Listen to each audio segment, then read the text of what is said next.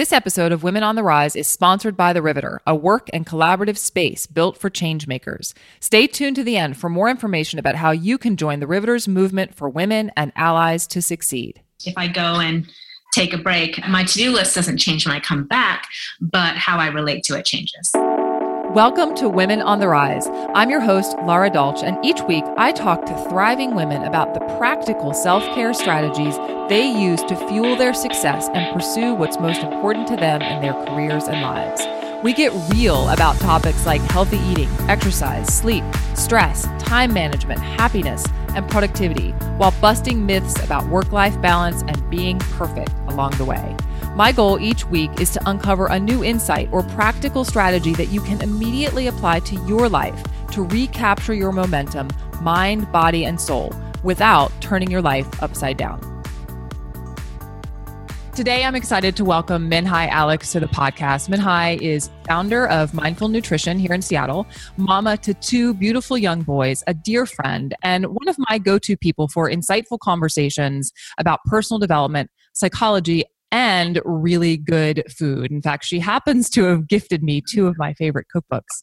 Minh-Hai and I met several years ago when we were panelists at a women's health event and became fast friends not only because of our shared philosophy of wellness and health and eating, but because Minh-Hai is seriously one of the funniest people I know.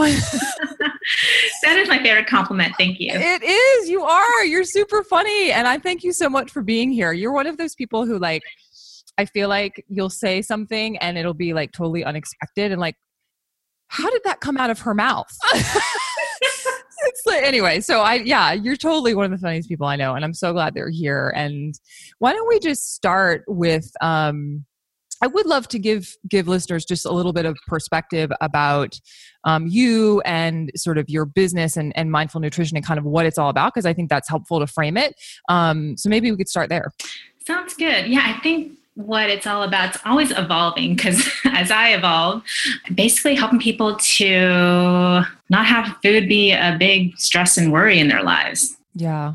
A lot of my clients have been through tons of dieting, and, and I do specialize in disordered eating too, but mostly helping people to not stress about food and, and to find joy in it again and to trust themselves again. Yeah, that's so great. And this is exactly why you and I connect so much. I'm curious though, because you know, you combined your sort of more conventional background in dietetics and nutrition with a holistic approach that is taught at Bastyr University. So you have your undergraduate in, in dietetics and nutrition, and then a master's in nutrition and counseling from Bastyr, which, for those who don't know, Bastyr is one of the top naturopathic medicine schools in the well in the world, really. Um, why was that combination so important to you? Um, so, how I came into just dietetics in general. Um, so, growing up in the restaurant industry, you know, my mom owns randomly New York Jewish style delis in Dallas, Texas, as a Vietnamese Catholic woman, which I love. but um, I remember walking down the hall with a friend in eighth grade, and we're talking about, well, what does your mom do? What does your mom do? And she's like, my mom's a dietitian. I'm like, what's that? She's like, oh, she helps people eat. And, you know, wait, is that job nine to five? you can talk about food, but you don't have food all day. Yeah.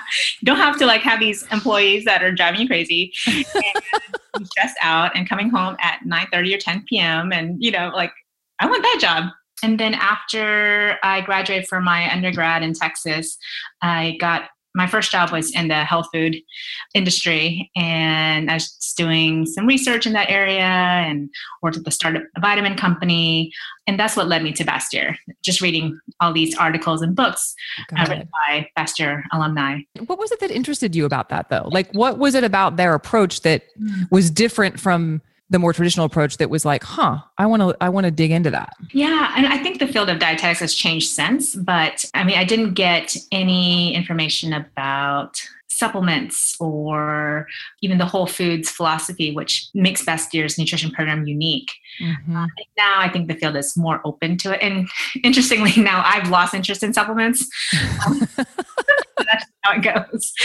So what brought me to Bastyr of that whole world because I was really drinking the Kool Aid. I mean, yeah, I was like taking grapeseed oil and all of it, alpha lipoic acid, and you know, those multivitamins that are like eight pills a day. Like I'm not doing any of that anymore.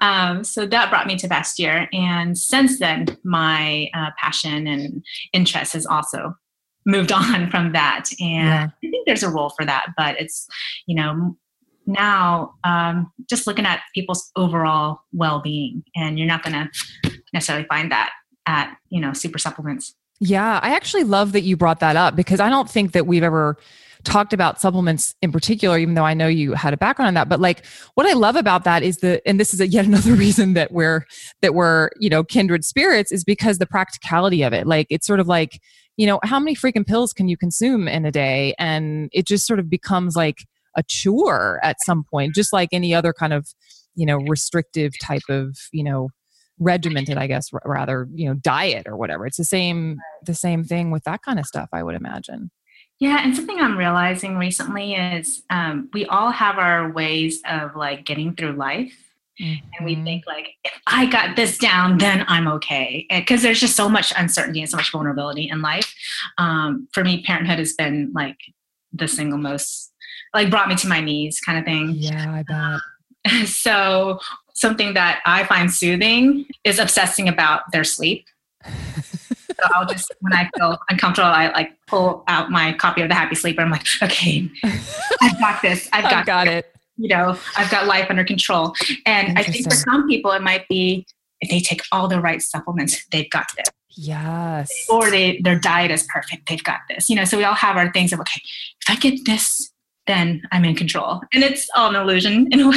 Totally. Oh my gosh. Helpful things to it, but it's that's where I stand. Yeah, no, I love that. And so, what would you? So that's really interesting because I think that a lot of the um, women listening to this, and certainly some of the women that I work with, and uh, you know, fall into that trap. So when you, with your clients, for example, or maybe even just friends or whatever, like, what do you tell them to help them kind of pull out of that space of trying to kind of control um, things that really aren't necessarily under their control?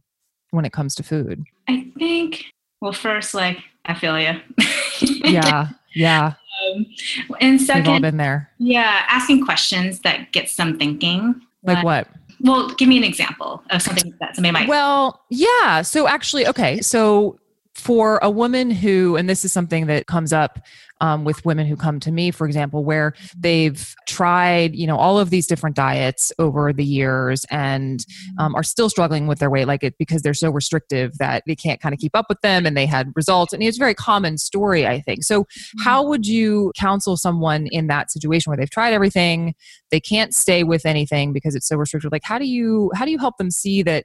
perhaps loosening is actually the answer or if if in fact that's what you would say to them i'm not i'm not sure but i think it's really important to help them see the harms of dieting mm-hmm. and the mm-hmm. research is just so overwhelming there's no question yeah. that um, diets even quote sensible diets anything where you're following rules about right. rather than listening to your body leads to food preoccupation leads to more body distress, actually leads to more um, weight within mm-hmm. one to five years. I mean, the vast majority actually gain more than they lose. And so just, yeah, taking a, a diet history where maybe sometimes when you take, you know, a step back and look at the whole picture, uh, that can bring some perspective. Um, and then also questioning the story that, you know, some people have around diets that worked. Like uh, mm. explaining how there's a diet honeymoon. Yes. That's so great. Yeah. Because yeah. yeah. it did it did work at some point, right? Which is why they keep trying it. It is so seductive. It worked so well. It seemed seductive and that they felt a sense of feeling in control. Um, they did lose weight. Mm-hmm. And that diet honeymoon is not sustainable. That's part of the diet cycle. Mm-hmm. And so there, mm-hmm. you know, sometimes people are telling themselves a story of it worked because of that diet honeymoon period, and they don't realize that just biologically that's not sustainable. I love that idea of the diet honeymoon. That's a, a different frame that I hadn't ever thought of before. I love that language. I think that's really because I think that that probably resonates with with a lot of people to think of it that way for sure. I coach powerful women on the rise every day. And one thing I see us all do is get in our own way sometimes especially when it comes to eating healthier, exercising more, getting more sleep, and kicking the habits that make us feel less than powerful. And here's the rub we often know we're doing it, we might even know why. What we don't know is what to do about it and how to fit that what into our already overbooked lives. That's why I created my free Get Out of Your Own Way guide and online workshop. Give me 20 minutes and I'll show you exactly how to stop sabotaging your goals to eat healthier, exercise more, get more sleep, and kick the habits that have gotten you out of shape and out of sorts. So you can wake up every day feeling on fire for your life and have the vibrant, healthy, and confident career and life you really want. To get your free copy, visit laradolch.com slash free dash guide. So, you know, you mentioned earlier, and I wish I had written down the exact phrase that you used, but you mentioned earlier something about coming to this place of like, what is wellness at this point in your life? Self care, how I think about it at this point in my life. Yeah. How do you define wellness or self care or both at this point in your life? And how is that different from how you might have defined it prior to becoming a parent, since you mentioned that as a, a recent kind of milestone for you? Yeah, now I think of and I think the word health even unfortunately has baggage to it. Sure. Yeah. There's almost like this morality to it. Mm, oh my gosh. Yeah. There's a right way of eating, there's a right way of exercising. It's about being good, it's about doing these health behaviors. And yes, one set that is right for everybody. I'm sure it resonates with people to hear that and to hear that you don't um, have to be perfect no. in those ways. And so now i think i think the word well-being just resonates more for me. And even when i think about health per se i think that mental health and physical health are equally important. Yeah. So that's a shift i think now. Mm, whereas before you maybe put more of the weight on physical health you mean yeah, where mental health might not have been on my radar as much. Mm, mm-hmm, mm-hmm. And just in terms of mind body wellness, realizing that there's really no clear separation between mind and body. Yeah. There's this just continuous feedback loop between the two. So anything that helps the mind helps the body, anything that helps the body helps the mind. Just seeing it as one, really. Yeah. Where do you think that kind of shift happened for you? What was the the turning point, if there was one? Uh, no, well, I think learning more about health at every size, that movement, um, mm-hmm. been a turning point. And, and then learning about all the science and research behind self compassion. Mm-hmm. And honestly, realizing what a limited role in a way nutrition has. Mm, yeah. well being. It's humbling for a dietitian to admit that. Yeah. It, there's a paradox, right? I'm realizing there's like just paradoxes of everything. So, yeah, if you are deficient in vitamin D, that is profound. It right. will severely impact your quality of life. Yeah. You have scurvy, you know, not, not something anyone wants. yeah, you probably will want some vitamin C immediately rather than, you know, talking about your mental health so it, it is profoundly important nutrition and it's just one of many pieces yeah and just realizing learning about the profound importance of relationships in our life for instance on our well-being and our longevity mm-hmm. I think mm-hmm. about the Harvard grant study that's like 75 years running, and and granted they mostly looked at like white men, um, but so there's a, a, limitation. Now they're interviewing the the um, women as well in the study, the spouses. But um, one thing came up time and time again of what predicted longevity and health, and that was the quality of their relationships. Yeah, it wasn't you know did they do paleo or did yeah. they were vegetarian or vegan, or, you know. So that was very clear it's so great to have research like that to back up what we sort of know intuitively, you know, that we've like lost touch with, but that's, you know, and some of us need, sadly, need that like research to remind us that there is, yeah, I mean, you know, it's like in, in, in my work, it's, you know, I sort of refer, I mean, I'm not the only one to call it the circle of life, right? It's like all these different pie pieces in your circle and they're mm-hmm. all relevant. And to your point, nutrition is just one piece of that. Yeah. And even taking something like weight, the harm it's not like having the quote excess weight, right? It's the stigma that someone suffers because of it that mm-hmm. can't really impact their well being and their health. Yeah, the sort of social side of it, as it yes. were. Totally. This I love talking to you. We always have the best conversations. I can't even wait for people to hear this. What's your biggest struggle with mm-hmm. self-care, well-being again, however we're defining it right now? And how do mm-hmm. you handle that? Yeah, it's a constant struggle and how I handle it goes up and down. I think uh, a common struggle for me is the if then mentality. So I can't go to that yoga class or I can't do that until I do this, until the dishes are done, until, you know, I take care of this, until the house is not a mess. And so, yeah, feeling like I need to check off more things on to do list before I take that break. Like you have to earn it or something. Yeah. Sort of. Um, it's less about earning it, I think, and more about telling myself a story that I can't relax if those things are not done. I see. That it would actually be better for my well being if those things are done that might be true sometimes, but which is why this is so hard. Right? Yeah. And I'm also trying to remind myself that, um, yes, if I go and take a break, that my to do list doesn't change when I come back, but how I relate to it changes. Mm, say more about that. What do you mean? Once I can get into my body, or sometimes it's so like embarrassingly easy how little it takes to feel better. Um, yeah. But, you know, that could be taking a walk and listening to a podcast or music or going to that yoga class or even just popping downstairs, shutting the door and um, doing like 15 minutes of yoga and just like 10 minutes of meditation. Like that is like game changer, right? Yeah. Doesn't have to be big and it doesn't even necessarily need to involve leaving the house. But once I can get into my body and just feel better on a physical level, it gives me more perspective, right? Yeah. If my body's tense and I'm stressed out, uh, I I lose perspective. The dishes feel like an emergency when really they're not.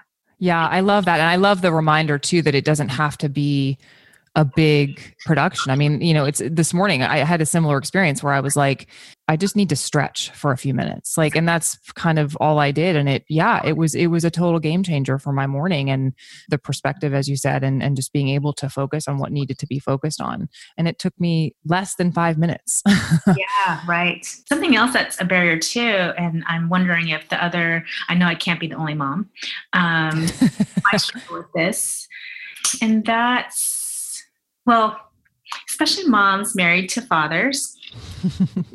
um, notice how, and I hate to stereotype, but there's actually research that backs this up. Notice how your husband doesn't hesitate to claim his time. Mm-hmm, mm-hmm. I'm looking at my husband in equal parts awe and annoyance. Like, I, need I need to, you know, is usually work out for him or, or something for his sanity. And when can i make that happen? Yeah. And and i'm i feel myself protective of his time too because i know he's actually a lot more pleasant to be around. Sure. Get that workout just like you know i'm sure the same applies to me if i get my time. But you know our son because i have obsessed about this sleeps very well. Yay. Our oldest son. Um, and he will take uh, typically a three hour nap at home uh, when he's not at daycare. And so there was a period where uh, my husband was taking up that nap time, right? Mm-hmm. Uh, to work out. Oh, something else that he says he needs. He needs his nap. Don't we all? Wouldn't we all be better people if we could take naps in the middle of the day?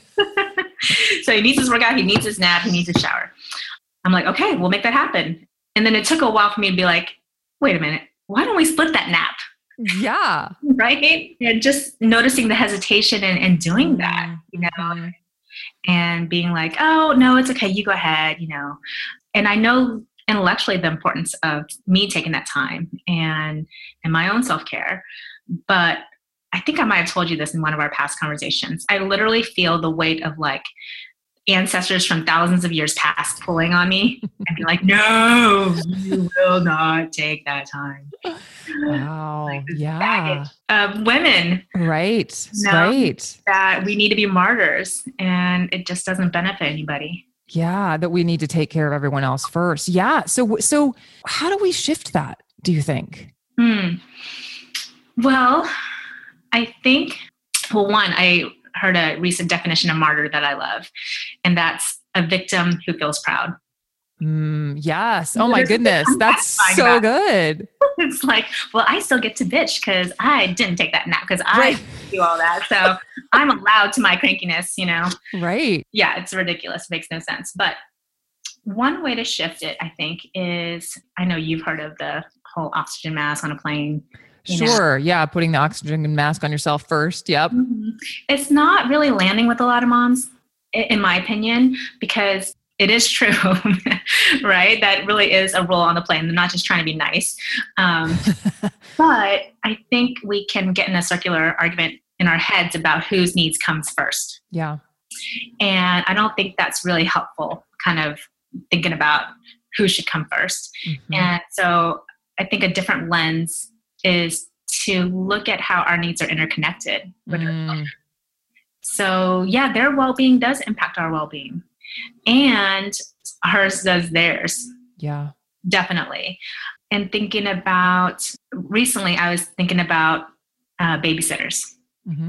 and, you know, just trying to line one up. And I remember thinking about one who was lovely, but thinking, oh man, she is so sleep deprived. She talked about like falling asleep at the wheel, like potentially, you know, wow. yeah you know really um, needs some rest and and that made me hesitate in calling her and i was like i want somebody who's energetic who is you know taking care of themselves who can come to this job with patience and i was like wait why do i have higher expectations of a babysitter than of myself as a mother mm-hmm. right so if i could hire mm-hmm. out somebody to take care of my kids you know how would i want that person to be so I think recognizing our baggage around the, the whole monitor stuff. Yeah, yeah. Uh, well, and I love that reframe about about the fact that our needs are interconnected. It's not about who gets first priority. That's a really because I do think there is this guilt that comes up for a lot of women and i imagine especially for mothers when you're like you know well i'm going to put myself first that makes me a terrible mother or something like mm-hmm. um but yeah the interconnectivity and and just as you the babysitter story is perfect it's like she wasn't able to show up for her um, for her job, for her life in a mm-hmm. full and, in this case, safe way. Right. because she wasn't taking care of herself. Yeah, and the same is true of of all of us. Whether you know whether our job is taking care of other people mm-hmm. and putting them in jeopardy because we're not well or just being able to um, achieve you know our goals for you know whatever our you know job career function role is in life. It's the same the same thing um, and and our needs being interconnected to the people who we um, interact with every day and and who we support in whatever way. Right and, and instead of thinking okay whose needs comes first just putting yourself on the list. Right yeah, that's so funny that you said that. I actually had a client the other day who said the same thing. She's like, you know what? For the first time, I'm actually on my list now. and I'm like, yay! exactly. And something else I read recently that really resonated with me, and I'm so relieved I don't have daughters because because it probably would bring up my my um, crap a lot in terms of you know what am I modeling constantly. Yeah. Um, not that that's not important now, but she said, you know, when your kids are very young, how you take care of them teaches them about self care, about mm-hmm. how they mm-hmm. should take care of. And as they get a little older, how you take care of yourself teaches them more about self care. Wow. Yeah. So the modeling behavior there, regardless of gender, I would guess. Yeah. Yeah. And then teaching them what it's like to be in a relationship where everybody's needs matter. Yeah. What am I teaching my kids if their memory of me is I'm on the sidelines of their life? Yeah, absolutely. And sort of like I'm thinking when you say that, um, what comes, the image that comes into my head is this sort of like family unit where you're all interconnected and you're all supporting each other and you're all sort of flowing in this like, you know, circle or whatever. It actually gives me chills thinking about that because wouldn't that be great if it was always working that way? Yeah, and you want all those units in that circle to be healthy and well on their right. own and together. I love that. So, is there a a self care decision that you made, or something that you do often, maybe every day, that has sort of disproportionately affected your sense of well being in a, in a positive way? Something that you've done or that you do regularly that surprisingly, you know, changes things in a huge way that you wouldn't have anticipated. I think the two that come to mind are sleep and meditation it's probably not very exciting answers but no i would actually put the same that's funny that you say that because i was having this conversation a similar conversation in um, a group of entrepreneurs recently and i think one of them was asking like how do you stay balanced during like busy you know i'm launching a new program kinds of times and i said you know go back to basics like what are your non-negotiables? And for me yeah sleep and meditation were the top two absolutely absolutely so i don't think that's boring at all it just it's it's it's your answer it's not boring. Yeah, the sleep is profound. And there's a big difference between like, you know, one night of crappy sleep versus like chronic sleep deprivation where you're right. short, um, which as researchers have equated that to drunk driving in terms Yeah. of your brain function. Yeah. Um, and yeah, just thinking about sleep as you know not just for the body, but it's really for the brain.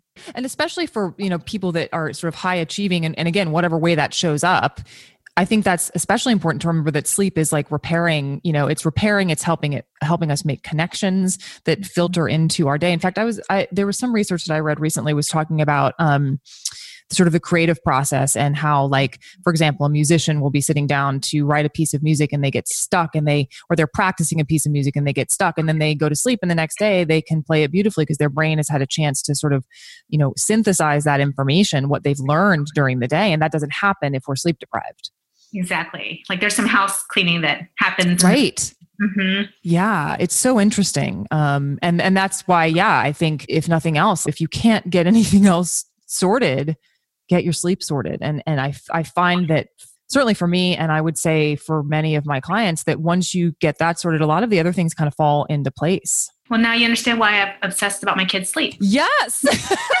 exactly. I think you're on the right track. Who cares if it's like a control attempt? Whatever. It's helping them out. Helps my marriage, helps my sanity, helps them. It does. It totally and as your friend i appreciate it too because you're pleasant to be around. Although i don't think i've ever oh yeah no i've seen you sleep deprived. You're still fine. You're still fine. Yeah so so i have one final question and this it feels like such a cliche in some respects but i do love to ask people what your thoughts are about sort of the idea of work life balance like is it real is it a myth i mean i know what i think but i like to get other people's opinions around that what are your thoughts on work life balance yeah, you wrote a great piece about work-life integration. Oh gosh, yeah. I guess that that was a few years ago. Yeah, yeah. So you already know my philosophy, and maybe some of the people listening. Yeah, great, great article. um, it's like, what does that even mean, right? Is it like, oh, your um, hours are equally divided between work and real life, and work is not real life, and um, totally. but this is how I'm, I'm working backwards. This is how I think of it. I, you're probably familiar with um, that hospice palliative care nurse who wrote the that piece that went viral. The Oh yes, regrets of the dying. yeah. And the number one regret was I didn't live a life that was true to myself. I lived a Mhm. life according to other people's expectations. Yeah. And so I think about that question a lot. And and so then knowing that, work backwards, how do I want my life to look? And that doesn't necessarily mean that each day is the same because they're not, but recognizing my values in life, that my career does matter, and my family and children and my friends and my well being and health, like all that matters. And also recognizing that I, this seems so obvious, but I think we often deny this fact that we can't be in two places at once. Yeah. So there are times where, yes, I've got more energy focus on a talk I'm giving or something at work, and there's you know less time with family than I would like, and then you know the next week it could be different. Um, so just seeing it not as like a, a balanced day necessarily, but just looking at the the days and the weeks and the months, and does that reflect, you know, um, your values and and making choices. You know, there are trade offs because again, we can't be at two places at once. Yeah, no, I think that's really I I actually think that's a really lovely place to end because I it kind of frames all of the stuff that we've been talking about and and helping people get clear on what they want their life to look like in the long term. Just to end, what's sort of next for you? What are you excited about? Yeah, anything that's that's coming up that you want to tell people about? Yeah, I am working on getting certified as a yoga teacher. Oh, that's right. Yay. Yay! I'm excited about that, just to learn more about that and to add that in my toolbox and and honestly to talk about something besides nutrition. Yeah. Sure. I get it. Um, but yeah, I'm I'm excited about that and just help people get into their bodies and um, and talk about uh, whatever is getting me excited. That's great. I can't wait to, to see how you bring that all together. And where can people, if they want to learn more about mindful nutrition, where can they do that? Yes, check out my website, mindfulnutritionseattle.com. Thank you so much, Minh-Hai. This was such a great conversation. Like I want to talk for like a whole other hour and keep going, but but I will end things here and just uh, thank you so much for your time. Thank you. That was fun.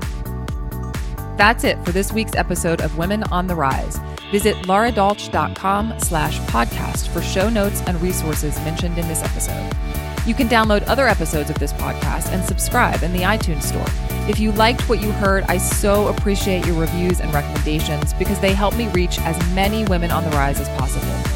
This episode was produced by me with editing help from Dave Nelson at Lens Group Media. Tune in every week for new interviews that give you the practical tools you need to recapture your momentum, mind, body, and soul.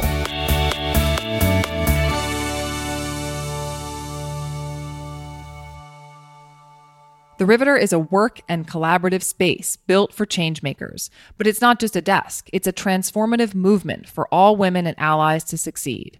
The Riveter is a movement because it believes that everyone can have a seat at the table and access to opportunities. The organization knows that wellness and professional development can be incorporated into the daily lives of working women everywhere, and the space and events are developed to support that. It's a co working space with purpose. The Riveter now has two locations in Seattle, and the momentum isn't stopping anytime soon. Next year, look out for a Riveter in Bellevue. Then the Riveter arrives in California and Texas. Stay up to date with them on Facebook and Instagram or at theriveter.co.